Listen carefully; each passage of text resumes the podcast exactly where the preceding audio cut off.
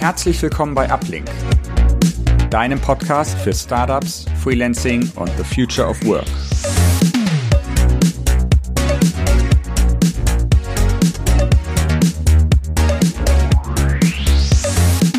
Herzlich willkommen zu unserer 13. Episode. Ich freue mich heute auch wieder einen tollen Gast zu haben, Max Lambsdorff, der Co-Founder und CEO von Espresssteuer. Wir sprechen heute natürlich zum einen über dein Unternehmen, aber auch die Zusammenarbeit mit Investoren und die Herausforderungen beim Aufbau einer erfolgreichen Unternehmenskultur.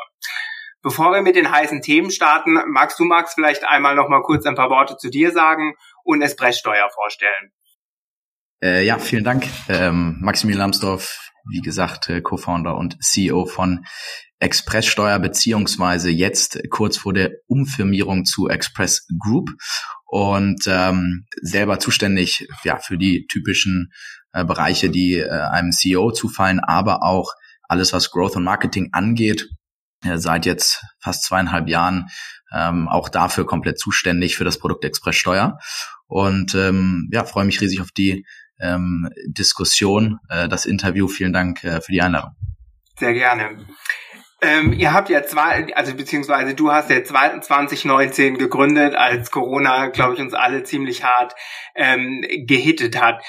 Was waren denn die Herausforderungen gerade in, in so einer Krise oder in der neuen Situation, wo alle remote gearbeitet haben, ähm, was so eure Teamstrukturen anbelangt? Ja, ich glaube, wir hatten äh, Glück im Unglück, dass das Team noch brutal klein war zur heißen Zeit von Corona, wo wir wirklich gar nicht uns zusammenfinden konnten im Büro. Bedeutet also, dass wir mit fünf, sechs Leuten dann doch sehr eng irgendwie auch über Remote äh, uns äh, zusammenarbeiten konnten. Und als es dann, als die Maßnahmen etwas gelockert wurden, auch ähm, die Möglichkeit hatten, mit ein paar Leuten im, im Office zu sein. Also die heiße Phase dieser Zeit, wo wirklich alle remote arbeiten mussten, war für uns nicht ganz so schlimm wie vielleicht für Unternehmen, die schon viel, viel größer waren und noch einen viel größeren ähm, Umschwung dann auch selbst einleiten mussten. Ähm, trotzdem ist natürlich klar, dass wenn man in so einer Zeit anfängt, ähm, eine Organisation aufzubauen, ähm, dass viele Dinge, die sich auf natürliche Art und Weise entwickeln, wenn man zusammen in einem Büro sitzt, ähm, etwas schwieriger sind. Und äh, dadurch ist, glaube ich, was was ganz spannend eigentlich ist, ist, dass wir das Gefühl haben, dass sich jetzt vor allem als ähm, oder wenn jetzt das erste Mal wieder Menschen wirklich ähm, langfristig auch zusammen in einem Büro sitzen, dass sich dann ganz viele Aspekte einer Unternehmenskultur jetzt erst bilden, obwohl wir schon ja, relativ groß sind, relativ ähm, viele Leute bei uns haben. Und äh, für uns, wir sehen das so ein bisschen als Chance, dass wir jetzt uns nochmal genau Gedanken machen können darüber, was wir eigentlich für eine Unternehmenskultur fördern wollen, äh, wo wir ansetzen wollen, was wir unterstützen wollen, was wir vielleicht unter, unterbinden wollen.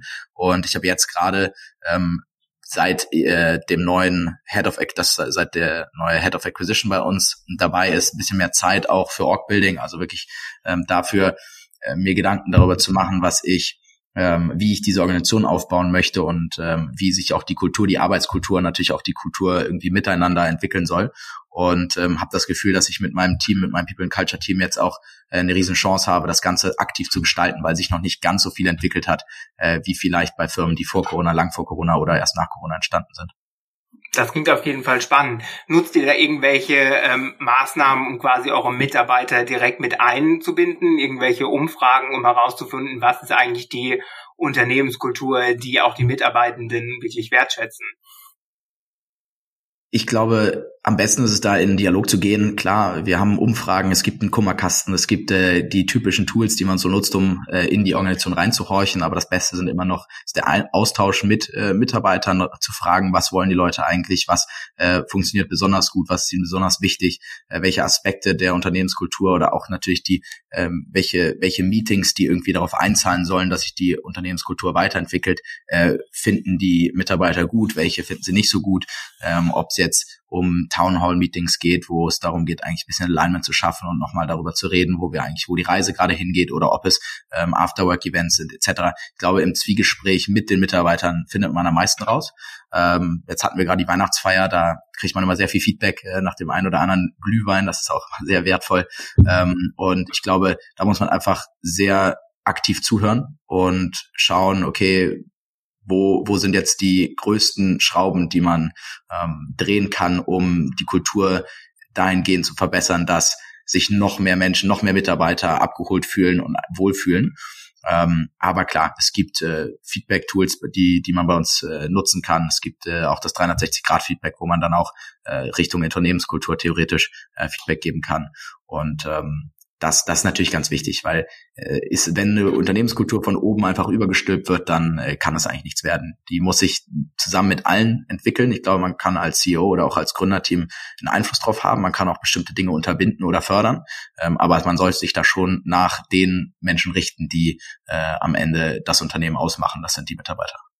Absolut, das ist ja gerade oft gar nicht so leicht, vor allem wenn man relativ schnell wächst und dann irgendwann merkt, die Mitarbeiterzahlen ähm, verdoppeln sich einfach rasant. Am Anfang fühlt sich irgendwie mhm. noch so an von, weiß nicht, drei auf sechs Mitarbeiter, wow, und irgendwann ist es 20, 40 und ich glaube, dann ähm, gibt es da ganz andere Herausforderungen, die mit so einer Skalierung ähm, einhergehen. Wir bei Uplink zum Beispiel arbeiten alle ähm, komplett remote und kommen irgendwie einmal im Quartal zusammen, weil ich auch persönlich gar nicht im, in Deutschland mehr wohne. Wie, wie sieht es bei euch aus? Können bei euch die Mitarbeiter remote arbeiten? Fahrt ihr ein hybrides Modell? Was sind da so deine Learnings? wir fahren ein hybrides Modell. Wir versuchen die Leute zu motivieren, sich zusammenzufinden, ob es im Berlin Office ist oder bei uns in Hamburg hier. Ähm, ich bin der Meinung, dass für die meisten Businessmodelle ein Full Remote Ansatz nicht das ist, was am Ende zum besten Outcome führt. Ich glaube, dass es einige Businessmodelle gibt, die äh, dafür prädestiniert sind, ähm, auch voll remote gut zu funktionieren. Ich glaube, es sind besonders Modelle, die nach einem klaren Playbook aufgebaut werden können, also Richtung Agentur, äh, E-Commerce, Dropshipping, Dinge, wo es eigentlich ziemlich klar ist, was gemacht werden muss, was gut executed werden muss, um Erfolg zu haben, aber wo es nicht unbedingt darum geht, ähm, Lösungen für Probleme zu finden, für die noch niemand Lösungen gefunden hat. Und wir sind ein Projekt, Express Group und auch Expresssteuer, musste schon in sehr, sehr vielen Bereichen ähm, Wände einreißen und Lösungen finden für Probleme, die so komplex waren, dass ich immer das Gefühl hatte, dass es remote deutlich schlechter funktionieren würde, als wenn man sich zusammenfindet in einem Raum, zusammen an diesem Problem arbeitet, diese Magie, die auch entsteht, wenn man irgendwie zu fünft in einem Meetingraum sitzt und am Whiteboard irgendwie sich äh, den Kopf zerbricht. Ich glaube, äh, das ist, das ist extrem powerful und auch ich persönlich glaube, dass wenn ich jetzt, ich hätte mehr Angst vor einem Competitor, der komplett zusammen in einer Stadt, in einem Office sich immer wieder zusammenfindet, als ein Competitor, der komplett remote ist. Und ähm, das ist, glaube ich, mal ein ganz guter Test, um, um zu sich für sich selbst zu entscheiden, so was glaube ich eigentlich im tiefsten Inneren, was funktioniert besser, ähm, zusammen in einem Office oder remote. Und ähm, hier ist es halt so, dass ich äh, dann versuche, die Leute, die eigentlich einen Lebens, eine Lebensstruktur haben, in die es erlaubt, ins Büro zu kommen, die auch zu motivieren, ins Büro zu kommen. Äh, wenn man Probleme hat mit äh, mit irgendwie alleinerziehend und äh, Kinder zu Hause oder man wohnt eben einfach extrem weit weg oder äh, dann gibt es da auf jeden Fall Ausnahmen und es gibt es bei uns auch sehr viel. Wir haben viele, die auch gar nicht in Hamburg oder Berlin wohnen ähm, und äh, trotzdem versuche ich das die, die die Möglichkeit haben, ins Büro zu kommen, dass die auch so viel im Büro sind, wie es irgendwie geht. Verstehe. Auf jeden Fall eine super Strategie, sich zu überlegen, vor welchem Konkurrenten hätte ich mehr Angst, wie wäre der quasi, mhm. ähm, quasi aufgestellt. Ähm, jetzt hast du ja schon angesprochen, ihr kommt zum einen natürlich äh, im Team äh, oft zusammen, weil ihr auf ein hybrides Modell sitzt, aber mhm. auch quasi in der oberen Ebene habt ihr mehrere ähm, Co-Founder. Das ist ja auch super äh, spannend zu sehen. Was würdest du denn sagen, was sind die Vorteile, ähm, so viele Leute im Boot zu haben oder gibt es auch manchmal Momente, wo es eher hinderlich ist, weil man sich vielleicht mehr abstimmen muss? Venture Capital Fonds, glaube ich, oder Investoren generell haben es am liebsten, wenn das Founder-Team so zwei, drei Personen groß ist. Wir sind fünf bei Express Group, äh, also ein extrem großes Gründerteam. Und desto komplexer das Projekt ist, was man angehen möchte, desto größer sollte eigentlich auch das Gründerteam sein. Ich glaube, der Vorteil eines großen Gründerteams ist am Anfang, dass man eben nicht so viele Leute einstellen muss, die man teuer bezahlen muss, sondern man hat eben äh, fünf Leute, die gut beteiligt sind an der Firma und deshalb auch für wenig Geld viel arbeiten. Äh, wenn man eben ein Projekt hat, was extrem schwierig ist am Anfang überhaupt erstmal ins Rollen zu bringen, dann ist das super wertvoll. Und teilweise, ich glaube, wir hatten gar keine andere Wahl. Wir haben zwei CTOs, wir haben CFO und wir haben ähm, COO äh, und eben mich. Und ich wüsste nicht, auf wessen Arbeit wir hätten am Anfang verzichten können. Den, den Preis, den wir an Gehalt zahlen hätten müssen für einen Ersatz eines dieser Gründer wäre so hoch gewesen, dass wir das uns nicht hätten leisten können. Und deshalb würde ich sagen, dass die Faustregel ist eben desto komplexer ähm, äh, dass das Projekt ist, desto mehr Gründer braucht man auch. Die, der, der große Vorteil dabei ist vor allem auch, etwas, was ich, ähm, was mir sehr, sehr wichtig ist, und das ist Ownership oder auch, ich nenne es auch manchmal Radical Responsibility. Wenn man niemanden hat, vor dem man irgendwie eine Ausrede formulieren kann. Es gibt nicht die Möglichkeit zu sagen, ja, es hat nicht funktioniert, aber das und das hat auch irgendwie war jetzt blöd und wir hatten Pech. Wenn der einzige, die einzige Person, der man diese Dinge erzählen muss, man selbst ist, dann kann man mit einem ganz anderen geht man einem ganz anderen Drive an Problemlösung ran.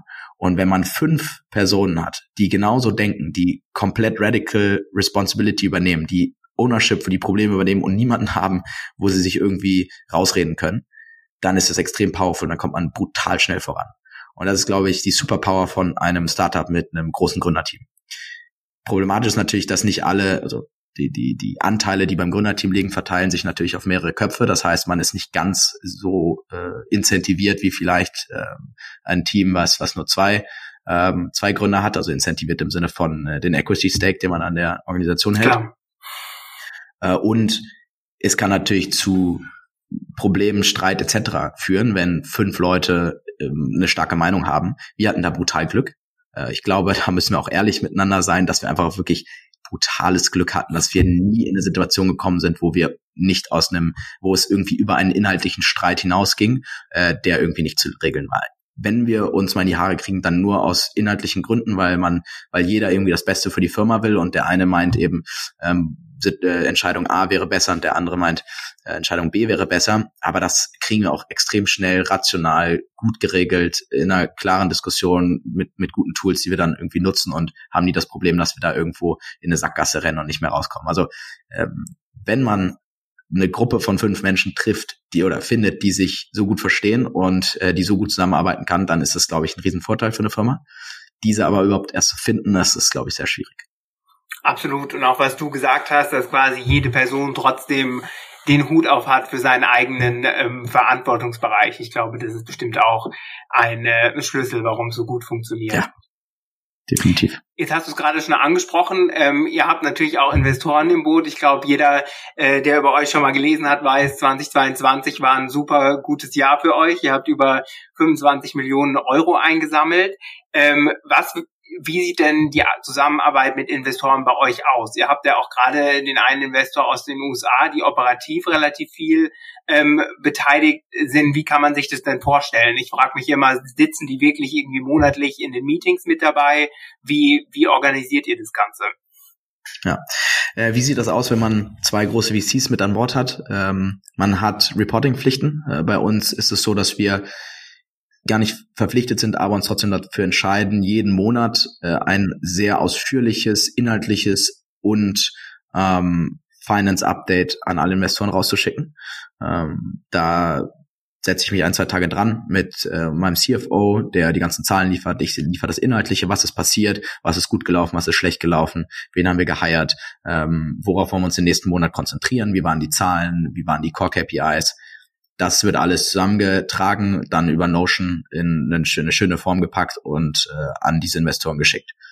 Äh, des Weiteren hat man dann quarterly ein Board Meeting. Ähm, da sitzen diese beiden Venture Capital Fonds, also Project A und Inside Partners, sitzen da mit drin und ähm, zwei Gründer und ein äh, Berater noch Angel Investor, der auch ähm, äh, Stefan Tietze, der ähm, der ja ähm, Berater to the CEO im Endeffekt ist. Und äh, da wird dann eben werden die größeren Themen besprochen, da wird das Quarter einmal ähm, vorgestellt, wie alles gelaufen ist. Ähm, auch da eben, was ist gut, was ist schlecht gelaufen, wie waren die Zahlen, ähm, wo entwickelt sich alles hin. Und dann wird darüber gesprochen, wie eigentlich die nächsten Schritte aussehen sollten, worauf wir uns konzentrieren sollten im nächsten Quarter. Und wir haben, glaube ich, sehr viel Glück, dass ein, ein guter Investor schafft es, Feedback below the line zu geben. und nicht above the line. Below the line im Sinne von also, wie ist der Cash Burn, wie ist der EBIT, ähm, wie sind irgendwie die, die, die Umsatzzahlen, wie ist der Investor damit zufrieden? Ist er nicht damit zufrieden? Woran sollten wir arbeiten? Aber gibt nicht wirklich zu viel Feedback über, wie man dann diese Ziele zu erreichen hat. Ich möchte also von einem Investor hören, ähm, Cashburn ist ein bisschen zu hoch für die jetzige Situation. Solltet ihr gucken, dass ihr vielleicht ein bisschen weniger ähm, Geld ausgibt nächstes, nächstes, nächstes Quarter Marketing. Und ich kann mir dann überlegen, okay, gebe ich jetzt weniger TikTok-Marketing, weniger Facebook? Wie schaffe ich es vielleicht weniger Marketing-Spend zu haben? Die Lösung, wie ich dann zu diesem Ziel komme, sollte immer die Arbeit der Gründer sein, weil das wissen wir viel, viel besser als der Investor. Und wir haben extrem viel Glück, dass Project A und Insight eigentlich komplett below the line Feedback geben, Guidance geben äh, und uns dadurch einfach für uns ein riesen Asset äh, sind. Wir freuen uns auf die Meetings, wir freuen uns auf die Calls, äh, weil wir eigentlich immer nur wertvolles Feedback bekommen, und es wird wenig da reingeredet, wie wir dann Strategien umzusetzen haben, sondern eher, ähm, wo die Strategien am Ende hinführen sollen. Mhm. Cool. Und ich glaube, ihr habt ja bestimmt auch mit ein gutes Argument, was immer zählt, ihr seid ja relativ schnell auch äh, profitabel geworden. Ich glaube, was ich beobachtet habe am Markt, ist, dass viele VCs einfach wesentlich zurückhaltender sind und viele Startups einfach jetzt viel schneller den Impuls eigentlich bekommen haben, schneller sich äh, ihre Profitabilität anzuschauen. Mhm. Richtig, äh, in einem rezessiven Umfeld, ähm, also ähm, in einem Economic Downturn ist es wichtig, nicht auf weitere Investments äh, ja, irgendwie angewiesen zu sein. Das sind wir theoretisch nicht, aber es gibt natürlich immer die Möglichkeit, noch schneller zu wachsen, noch mehr Neukunden einzusammeln, noch mehr Verticals aufzumachen, das Produkt noch schneller weiterzuentwickeln. Das sind alles Investitionen, die, ähm, die uns dann auch finanziert werden müssen. Also unser Kerngeschäft ist, kann hochprofitabel sein, aber das, was wir jetzt gerade in das Wachstum investieren, beziehungsweise auch in, in den Aufbau der Express Group investieren, macht uns dann äh, auch Quarter für Quarter dann immer mal wieder unprofitabel. Ähm, da haben wir natürlich eben zwei starke Partner mit Project Air und Insight, die uns das finanzieren können und die uns auch mit der letzten Runde eben sehr viel Dry Powder gegeben haben, um das dann auch äh, durchführen zu können. Aber man sollte sich heutzutage wirklich überleben, überlegen, ob so ein hoher Cash Burn wie vielleicht vor einem Jahr bei vielen noch ganz normal war, die richtige Strategie ist. Äh, es gibt so ein Konzept ähm, Default Dead oder Default Alive. Also schaffe ich es mit meinem jetzigen Business, mich selbst zu tragen oder brauche ich, egal was ich mache, weiteres Investments, äh, Investment von, von Outsidern. Und ich glaube, dass in dieser jetzigen Zeit, wo viele Businessmodelle nicht ähm, oder wo, wo das, wo das Geld am Markt nicht mehr ganz so einfach zu bekommen ist, die Unternehmen sich ganz schnell überlegen sollten, wie man Default Alive werden kann und auch in der Lage sein sollten, innerhalb von drei Monaten auf Default Alive zu switchen, wenn sie merken, dass ein Fundraise zum Beispiel nicht, nicht funktioniert oder das Interesse am Markt nicht so hoch ist äh, für, für, eine, für eine neue Runde. Und äh, das sind wir aber eigentlich schon seit Anfang der letzten Runde sind wir Default Alive. Das heißt, wir sind in der Lage mit äh, ein bisschen weniger Marketingbudget ähm, und ein bisschen, wenn wir ein bisschen langsamer wachsen, dass wir dann auch profitabel durch diese äh, ein, zwei Jahre kommen, in denen es jetzt schwierig sein wird, Geld einzusammeln. Absolut. Ich glaube, das ist ja auch, äh, wie du gesagt hast, ähm, auch ein Impuls, der gar nicht unbedingt immer zwingend hinderlich oder irgendwie eine neue Hürde darstellen muss, sondern es kann ja wirklich auch einfach sinnvoll sein für Startups, früh da drauf zu schauen und einfach die Strukturen dementsprechend ähm, anzupassen.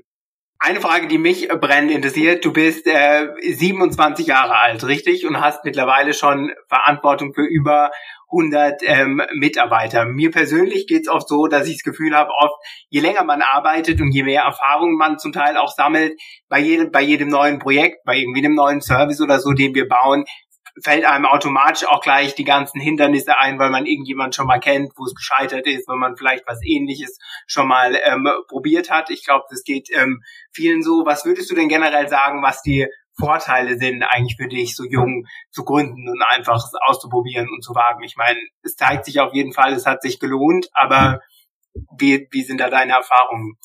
Ja. Äh, einer der großen Vorteile ist auf jeden Fall, dass ich ähm, nur Verantwortung für die Firma, klar mit 100 Mitarbeitern und ähm, äh, all dem drum und dran habe, aber eben mit 27 keine Kinder zu Hause, die für die ich Verantwortung habe, ähm, nicht verheiratet bin. Generell in meinem Leben als 27-Jähriger ist das Level an Verantwortung in meinem Privatleben viel, viel geringer als bei vielen anderen Unternehmern, die 40 sind, 50 sind. Und das gibt mir die Möglichkeit, mich komplett auf Express Group, auf meine Firma zu fokussieren und alles dafür zu geben, ohne immer wieder die Entscheidung treffen zu müssen. Ähm, kann ich jetzt, kann ich jetzt irgendwie äh, mich auf meine, muss ich mich jetzt auf meine Kinder fokussieren oder kann ich jetzt irgendwie dieses Projekt noch machen ähm, oder kann ich länger im Büro bleiben oder äh, sehe ich da meine Kinder nicht etc. Ich glaube, das ist, das ist ein Riesenvorteil, den man hat, wenn man jung gründet. Und auch das Risiko, was man gehen kann als junger Gründer, ist deutlich höher als jemand, der vielleicht mit 40 eigentlich ähm, langsam auch schon darüber nachdenken muss, was in der mit der Altersvorsorge ist, die wie man irgendwie im Alter klarkommt und äh, etc. Und ähm, ich weiß, dass falls irgendwas nicht klappt, ich noch zwei, drei, vier Mal neu starten kann ohne große Probleme. Ich glaube, das ist ein unheimlicher Luxus. Und der Downside ist natürlich genau wie du sagtest. Ich habe nicht die Erfahrung, die die andere Unternehmer haben. Ich habe äh, teilweise viel weniger Erfahrung als die Executives in meiner eigenen Firma. Und äh, damit ist natürlich irgendwie umzugehen. Und ich gehe damit um, indem ich einfach viel, mir viel Rat hole von denjenigen, die vielleicht schon mehr äh, erlebt haben, inside der von der Company und aber auch äh, außerhalb. Ich habe einen ähm, jemanden, der mich unterstützt, ähm, wie gesagt, einen sehr erfahrenen ähm, erfahrenen Unternehmer ähm, Stefan Tietze, der mich wirklich sehr eng begleitet, ähm, alles was Fundraising angeht, aber aber auch äh, Leadership äh, etc. Ähm, und äh, da kann man sich dann eben sehr viel Erfahrung von außen eben holen, die man selber noch nicht hat. Und ich glaube, das sind eigentlich so die zwei Kern, ja, der, das, das Kern Plus und das Kern Minus. Ähm, einmal die fehlende Verantwortung im Privatleben äh, und die einem sehr viel Freiheit gibt. Und das Minus ist eben, dass man natürlich noch nicht ganz so viel Erfahrung hat und noch nicht immer weiß, mit wie man mit äh, bestimmten Situationen umgeht. Absolut. Ihr habt ja, was euer Produkt quasi und auch euren Erfolg ausmacht, eine äh, super besondere Marketingstrategie. Und zwar 80 Prozent eurer Kunden gewinnt ihr tatsächlich über ähm, TikTok. Das ist jetzt nicht der gängige Marketing-Kanal, ähm, glaube ich, für irgendein Steuertool, was man vielleicht eher irgendwie bei LinkedIn oder so erwarten mhm. würden. Was waren denn eure Überlegungen bei der Platzierung von einem Finanzprodukt auf TikTok? Beziehungsweise wie habt ihr euch dem Ganzen angenähert, es einfach mal auszuprobieren?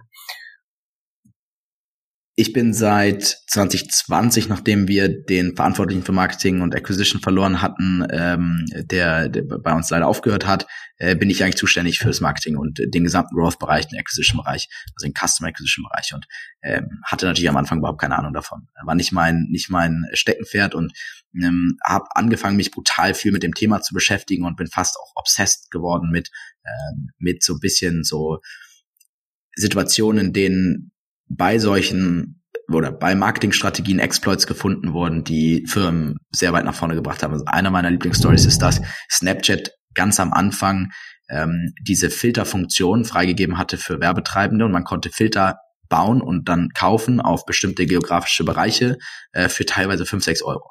Und da haben einige smarte Leute verstanden, okay, gut, wenn ich jetzt also auf dieses, gerade in den USA, auf das NBA-Stadion ähm, diesen Filter setze mit meiner Firma, ähm, dann benutzen das plötzlich hunderte, wenn nicht tausende von Leuten und schicken das an ihre ganzen Snapchat-Freunde und damit kriege ich Impressions für fünf Euro, sind die Kosten, und kriege hunderte von tausenden von Impressions. Was natürlich ähm, brutal ist, weil ich für fünf Euro eine Markt in der Reichweite generiere, die ist, äh, die ist so wertvoll, wie dafür müsste man eigentlich bis zu 100.000 Euro zahlen. Und ähm, das war so eine Story, die mich irgendwie angefixt hat. Und ich war immer, seitdem ich mich mit Marketing und ähm, Customer Acquisition beschäftige, habe ich immer nach neuen Plattformen gesucht, nach neuen Möglichkeiten, Marketing zu machen und wollte immer versuchen, der Erste zu sein, in so einer, bei, wenn so eine neue Plattform, eine neue Möglichkeit hochkommt, um davon dann auch zu profitieren. Und hatte mir ganz früh auch TikTok schon runtergeladen ähm, und versucht einfach zu verstehen, okay, was ist der Hype, warum äh, ist das so, warum lieben diese Leute die die App so und ähm, habe auch relativ schnell verstanden, wie powerful dieser Algorithmus ist, der bei TikTok dafür sorgt, dass man nur Videos sieht, die einen wirklich interessieren und war mir eigentlich sofort klar, irgendwie müssen wir da mal was machen. Ähm, hatte eine Marketingagentur zu der Zeit schon, ähm, geführt von Sebastian Bock, der jetzt auch einer der erfolgreichsten Marketing-Experten für TikTok ist in Deutschland. Und äh, wir haben uns dann entschieden, das einfach mal auszuprobieren. Und meines Erachtens ist die Power von diesem Short-Video-Format eigentlich relativ einfach zu erklären. Der Grund, warum Marketing so brutal gut in diesem Short-Video-Format über Reels, ähm, Shorts, YouTube Shorts oder TikTok ähm, läuft, ist, dass der Nutzer zum Zeitpunkt des Konsums extrem ziellos ist. Jedes Video ist eine neue Storyline, jedes Video ist ein neues Thema. Und die Werbung kommt im Endeffekt natürlich nach einem Video und vor dem nächsten. Ich weiß aber noch nicht, welches das nächste Video sein wird. Ich weiß also auch noch gar nicht, ob ich was verpasse und ob ich was verpasse, was mich eigentlich extrem interessiert. Und wenn mich die Werbung, die ich dann zwischen zwei Short-Videos sehe, ein bisschen interessiert, ist die Wahrscheinlichkeit, dass ich mich kurz mit dem beworbenen Produkt auseinandersetze, extrem hoch. Weil ich ja noch gar nicht weiß, was ich gleich danach verpasse. Im Gegensatz dazu, zum Beispiel bei YouTube-Werbung, läuft die Werbung vor einem Video, das ich aktiv ausgesucht habe. Ich habe also auf ein Video geklickt, wo mich der Inhalt interessiert ähm, und ich möchte dieses Video schauen. Ich möchte wissen, was in diesem Video passiert und bin deshalb gar nicht empfänglich für die Werbung vor dem vor diesem Video. Und ähm, die Wahrscheinlichkeit, dass ich mich dann mit diesem Produkt, was dort beworben wird, auseinandersetze, ist relativ gering. Aber bei TikTok, Shorts und Reels ist es so, dass ich eben jedes Mal eine kurze Pause habe zwischen Videos und dann dort eine Werbe, eine Werbeimpression ist, kann hier halt unheimlich wertvoll sein. Und vor allem für Produkte, die kurz erklärt werden müssen, aber dann einen Riesenwert für den, für viele Kunden mitbringen. Und das ist genau ein, so ein Produkt, wie wir es haben. Weil wenn man versteht, dass man durchschnittlich 1000 Euro zurückerstattet ähm, bekommen kann von der Steuererstattung, ähm, und man versteht, wie einfach das bei uns geht, dass der Time Invest nur ein paar Minuten ist, zwei, drei Minuten ist, und alles für einen übernommen wird und dass man nur zahlt im, ähm, im Erfolgsfall. Dass diese, diese ganzen USPs sind für viele Menschen extrem interessant. Und ich wusste, als ich TikTok genutzt habe und die ersten Werbevideos ähm, gesehen habe bei TikTok, dass das für uns perfekt ist. Und äh, der gleichen Meinung war auch eben Sebastian Rock, der damals bei uns das Facebook-Marketing gemacht hat und dann haben wir es zusammen ausprobiert. Also ganz witzige Story. Wir sind jetzt einer der größten europäischen TikTok-Werbetreibenden. Ähm, mit zusammen mit den größten Brands in Europa, die die ähnliche Budgets haben wie wir. Teilweise sind wir da sogar noch ein Stückchen voraus. Und alles äh, hat angefangen mit einem Video von mir, was ich zwischen zwei Meetings ganz schnell aufgenommen habe, einfach nur Handy hochgehalten, in die, ähm, in in die Kamera gesprochen. Drei Gründe, warum du jetzt deine Steuererklärung machen solltest. Und dann habe ich drei Gründe aufgezählt. Und ähm, dieses Video hat jetzt irgendwie viereinhalb Millionen Views, ähm, ist, äh, hat extrem gut performt in der, in der Werbung und ist unheimlich viel kopiert worden. Also ich habe von Google habe ich drei Gründe, warum Google Maps nutzen sollst, habe ich gesehen. Ich habe äh, Autoren gesehen, die gesagt, äh, gesagt haben drei Gründe, warum du mein Buch lesen sollst. Ich, ähm, von äh, Hugo, na, was war es noch irgendeine irgendeine Fashion Brand, die das genauso gemacht hat. Also das hat richtig Wellen geschlagen und ich glaube, das war der Startschuss für uns. Und jetzt produzieren wir 200 bis 300 äh, UGC Assets äh, im Monat auf TikTok ähm, ist alles hochoptimiert, jedes, jedes Ad-Asset ist äh, AB getestet ähm, und wir haben extreme Budgets auch auf vielen Videos laufen.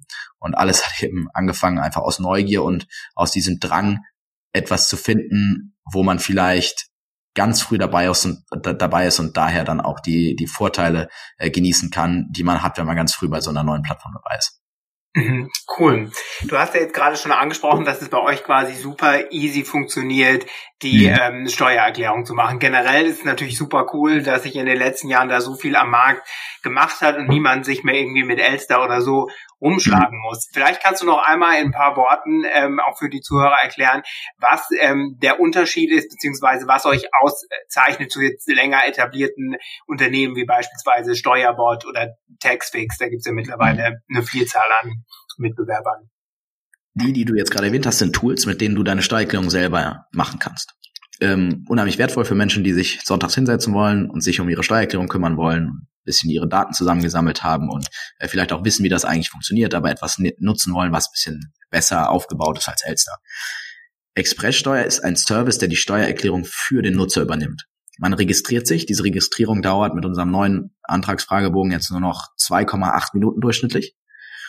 Das sind zehn Fragen, die man beantworten muss. Alles hat man, das hat man alles im Kopf. Man muss nichts nachschauen. Ähm, es ist, geht ums Gehalt, es geht um, wie lange man zur Arbeit fährt, es geht um äh, Name etc., paar persönliche Daten. Alles hat man im Kopf. Das heißt, es ist gar keine Hürde mehr, sich bei uns zu registrieren. Als nächsten Schritt gibt man uns eine Vollmacht. Mit dieser Vollmacht können wir alle wichtigen Steuerdaten, die kein Mensch im Kopf hat, die man eigentlich irgendwo nachgucken müsste, vom Finanzamt abrufen über eine so die sogenannte Vollmachtsdatenbank. Das macht dann bei uns der Steuerberater, den man eben beauftragt hat in der in äh, am Ende des Fragebogens. Und mit diesem äh, mit diesem Daten, die werden zusammengeführt, also die Daten, die vom Finanzamt, Finanzamt gekommen sind und die Daten, die der Kunde eingegeben hat, die werden vom ähm, Steuerberater über ein Automatisierungssystem zusammengeführt und zu einer Steuererklärung gemacht. Und diese Steuererklärung wird zurück an den ähm, Kunden gesendet. Die ist eigentlich so gut wie fertig. Der Kunde kann hier und da noch was verändern, falls er irgendwas optimieren will oder sonstiges ähm, und muss, kann dann mit einem Klick die ähm, Steuererklärung einreichen. Wenn man es richtig macht, ist der echte Aufwand für den Kunden unter fünf Minuten. Und das ist, glaube ich, der ganz, ganz große Unterschied ähm, zu den anderen Tools, äh, weil ich eigentlich gar nichts mehr mit damit zu tun habe. Ich, es ist wirklich wie, als würde ein Steuerberater mir meine Steuererklärung machen. Ähm, das aber nur viel günstiger.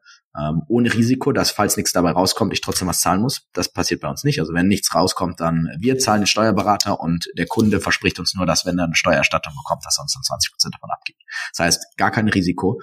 Ähm, und somit ist diese User Experience, die wir den Nutzern anbieten, unseres Erachtens deutlich besser als äh, die der Ko äh, Konkurrenz. Und ähm, wir würden aber gar nicht sagen, dass die Konkurrenz keine Daseinsberechtigung hat. Also für jemanden, der sich selbst damit beschäftigen will und auch keine Lust hat, 20 Prozent seiner Erstattung abzugeben, ist das trotzdem eine super Sache. Dann zahle ich da einmal 30, 40 Euro für dieses Tool, ähm, setze mich damit selber äh, auseinander, muss halt in Kauf nehmen, dass das auch ein paar Stunden dauern kann ähm, und ähm, dass ich dann auch keinen Support kriege, falls was schief läuft. Ähm, aber für die Menschen, die das selber machen wollen, ist das super.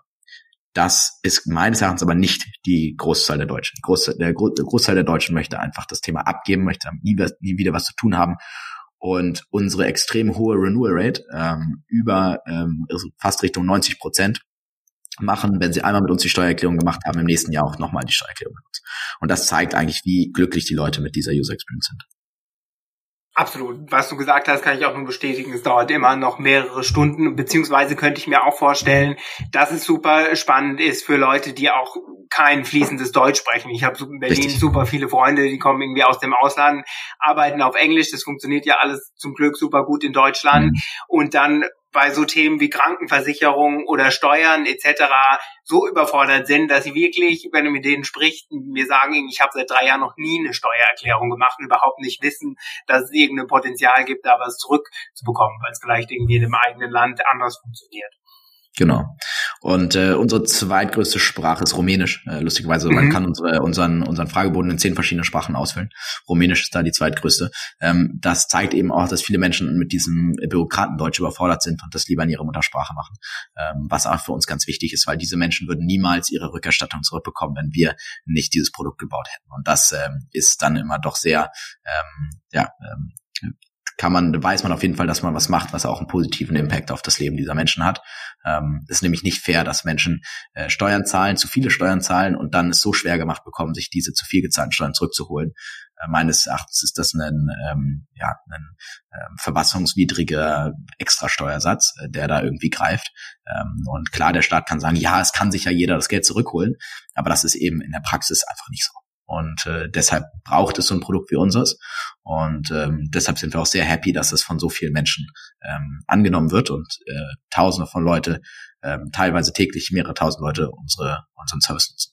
Absolut. Das ist ja vor allem auch einfach kontrovers diskutiert und man fragt sich ja schon, nur weil rein theoretisch irgendwie es möglich ist, die Steuererklärung zu machen, irgendwelche Gelder zu beantragen, könnte man es natürlich auch bei Weitem leichter kommunizieren. Ich habe es mitgekriegt, allein bei all unseren Freelancern, als es um irgendwie Corona-Soforthilfen geht. Und da reden wir auch von Leuten, die in der Regel irgendwie studiert haben und am oberen Ende äh, sind, was jetzt irgendwie ähm, Jahreseinkommen oder auch Umsätze ähm, anbelangt und wie schwierig es trotzdem da war, alle Informationen zu bekommen, um, äh, um sich da einmal durchzuwursteln, um letzten Endes an sein ähm, Geld zu kommen.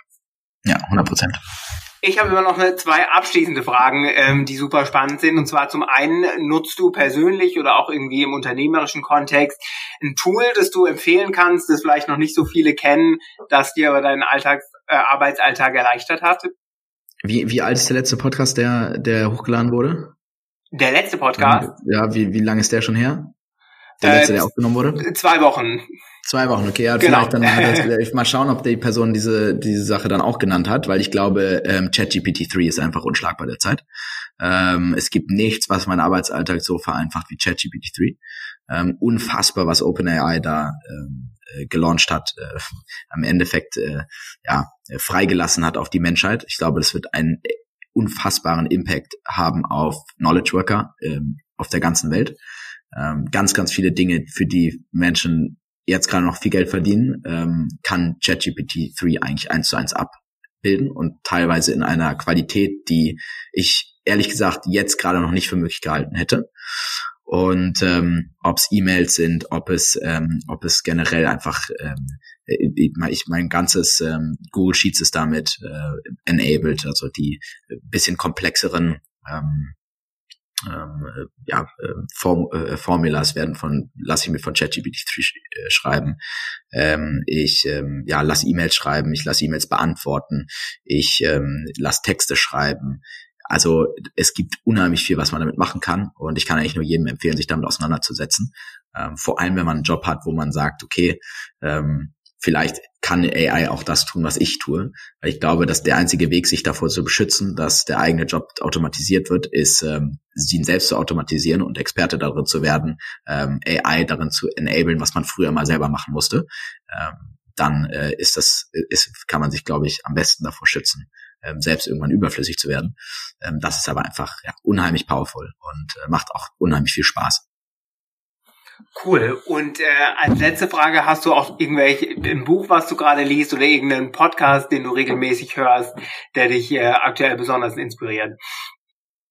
Podcast höre ich extrem gerne Lex Friedman, äh, der mit unheimlich interessanten Leuten in Kon Konversation geht. Äh, ist auf Englisch, ist ein MIT-Researcher und ähm, super spannend, ganz, ganz viele verschiedene Themen. Ich liebe äh, so ein bisschen ähm, so, wenn es um Astrophysik, Quantenphysik generell, ähm, Physikthemen geht, bin ich äh, äh, mag ich immer sehr gerne, kann ich mich ein bisschen von meinem Alltag entfernen.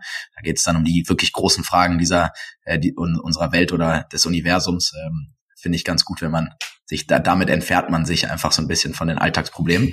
Finde ich super. Äh, ich finde auch äh, der äh, für viele Unternehmer ist, glaube ich, der All-In-Podcast sehr, sehr spannend. Es sind vier unheimlich erfolgreiche Amerikaner, die sich über Politik, ähm, Wirtschaft, Startup, äh, Technology unterhalten, ähm, die auch alle sehr unterschiedliche politische Meinungen haben, aber trotzdem in der Lage sind, äh, eine, eine sehr gesunde ähm, Diskussions- Runde zu führen, was glaube ich von dem viele Menschen heutzutage lernen können.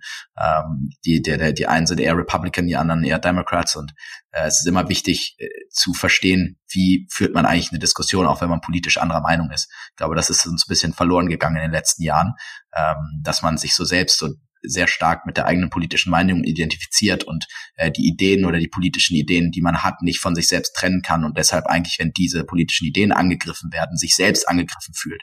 Ähm, und ich glaube, das schaffen die sehr gut und äh, deshalb ist das auch einer meiner äh, Lieblingspodcasts. Ähm, und äh, vom Buch äh, Witzigerweise, es gibt ein Buch, ein sehr, sehr altes Buch, das heißt ähm, ähm, How to Win Friends and Influence People. Äh, sehr, ähm, ja, eigentlich fast schon ein, ein, irgendwie ein dunkler Titel, der sich so ein bisschen manipulativ anhört. Darum geht's aber gar nicht in dem Buch, sondern es geht darum, äh, wie ähm, man, wie, wie man eben irgendwie empathischer ähm, mit Menschen so umgehen kann, dass man ähm, irgendwie auch einen Common Ground findet, dass man, ähm, dass man das gut kommuniziert, was man, was man will, äh, Leuten irgendwie nicht ähm, auf den, ähm, äh, auf den Schlips tritt. Und äh, da kann man extrem viel über Sales lernen, extrem viel über Marketing und generell, wie man mit Menschen umzugehen hat, ähm, äh, um, um auch irgendwie erfolgreich in, in dem zu sein, was man tut. Äh, das fand ich unheimlich spannend, habe ich damals als Audiobook vor ein, zwei Jahren ähm, gehört während einer langen Autofahrt und merke immer wieder, dass ich mich an Teile aus diesem Buch zurückerinnere. Vor allem, wenn ich mal mit äh, dem äh, ja, Customer Support von irgendeinem e- E-Com-Business äh, zu tun habe, wo äh, seit äh, acht Wochen mein, mein Artikel nicht ankommt, äh, dann erinnere ich mich immer wieder an diese Lehren aus dem Buch zurück, ähm, wie man vielleicht die Person auf der anderen Seite, auch wenn es gerade einen Punkt gibt, äh, wo man sich eigentlich streiten sollte drüber, ähm, auf die irgendwie verstehen lässt, was man eigentlich will und äh, dass man sich ja gar nicht streiten muss darüber. Das finde ich, finde ich super spannend, das Buch. Ja. Ja, vor allem immer irgendwie die eigenen Bedürfnisse, gerade auch im Business-Kontext, irgendwie präzise zu äußern, ohne irgendwie anderen genau. Leuten persönlich nahe zu kommen, ist, glaube ich, mhm. das, ähm, wo man irgendwie nie aufhört, ähm, da dazu zu lernen. Max, danke dir auf jeden Fall für die ganzen Tipps. Ich habe mich riesig gefreut, dass du da warst. Ich pack äh, allen Zuhörern natürlich die erwähnten Bücher und Podcasts und Tools ähm, in die Show Notes und ähm, wünsche dir erstmal noch einen schönen Nachmittag. Ja, vielen Dank, wünsche ich dir auch. Mach's gut. Super. Dankeschön. Das war's für diese Episode.